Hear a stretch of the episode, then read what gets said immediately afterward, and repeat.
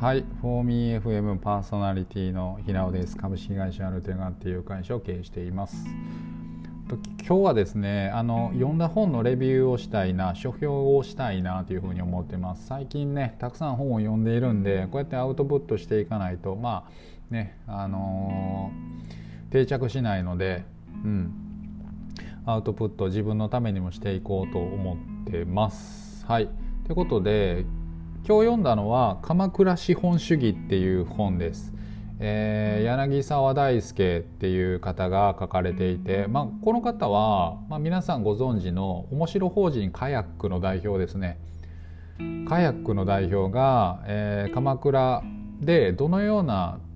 その町づくり、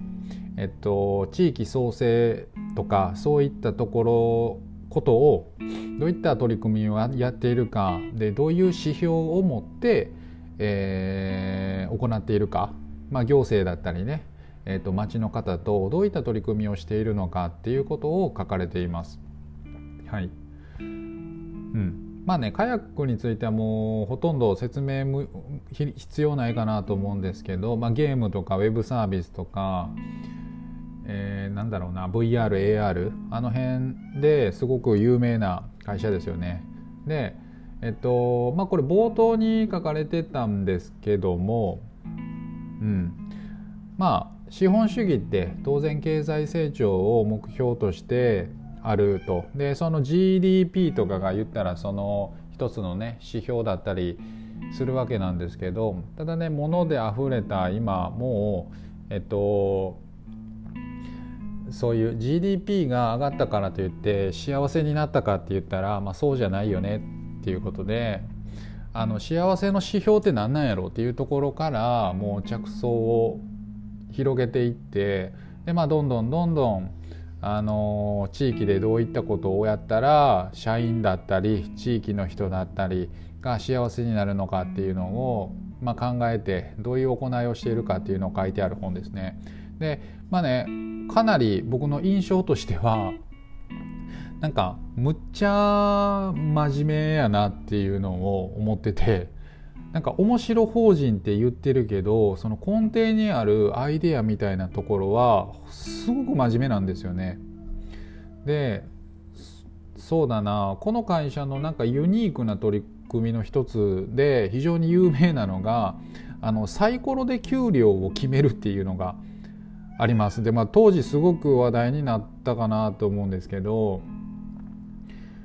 あの全全額をね あのどうやら給給料の全部をサイコロで決めるわけじゃなくてまあ6がで出たら6%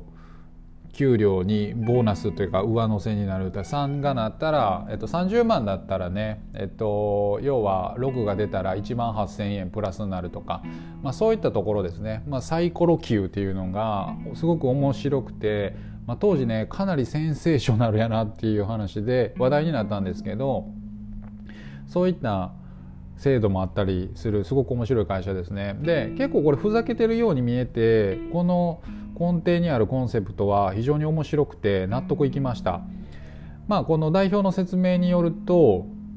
えっと、そもそも評価基準っていうものはやっぱり作ってしっかりやるんだけどそれでもやっぱり評価する人の個人的な市場とか感情によって左右されるものでだったりするのでやっぱりきっちりと明確に誰が上で誰が下かとかっていうことすら間違うと。人間なので。えっと、はっきりとできないっていうことをが答えだと。評価に関しては。人間が人間を評価することについては。でそそれであればもうあとは運任せにしようということでえっと要はサイコロまあ何て言うかな。評価基準にバッファーを作ったっていう感じかな。うん、でこの評価制度っていうものこそが要は会社の社風を作るっていうふうに考えているっていうふうに書かれてたんですよね。であのうんまあねそのなんていうの6が出たらね嬉しいし確かに1が出ても出たらまああのしょうがないかってなるし なのであの、まあ、この取り組みって、まあ、全額ね全額サイコロになったら辛いと思うけどでもなんかすごく納得いく説明やなっていうふうに思いました。うん、でまあこんなねユニークなあの会社なんですけどなんか特にこの本の中であったのは特に多く書かれてたのは会社の中の風土としてブレストをするっていうことがものすごく重要だっていうことが書いてあってこれどういうことかといったらもうね皆さんもブレストってすると思うんですけど基本的にブレストのルールってたくさんアイデアを出して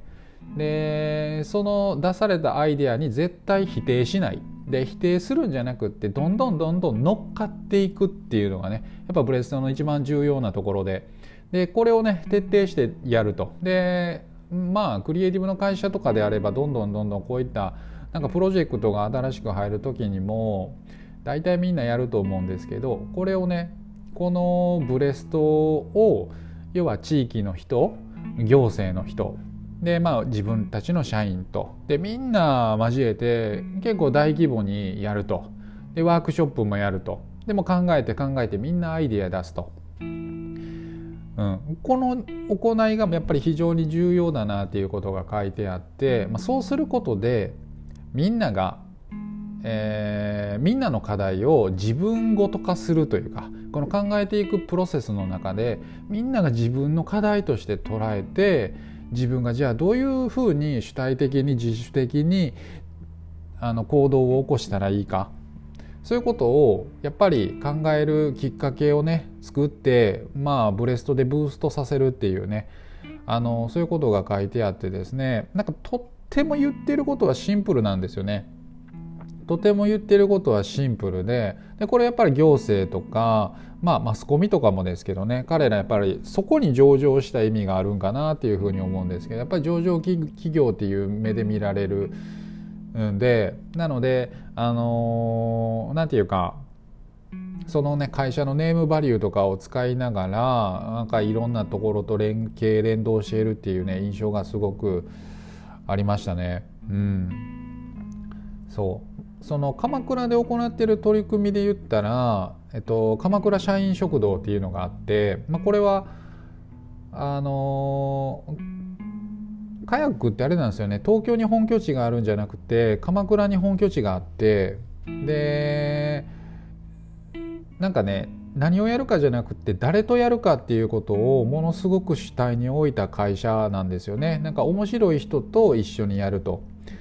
で何をやるかっていうのはなんかその社員がやりたいこととかそういったことをまずなんか優先させていくみたいな感じでなんか結構これはなんか今時の会社っぽいなっていうのが思いますね。まあ僕も結構こういう思想ではあるんですけど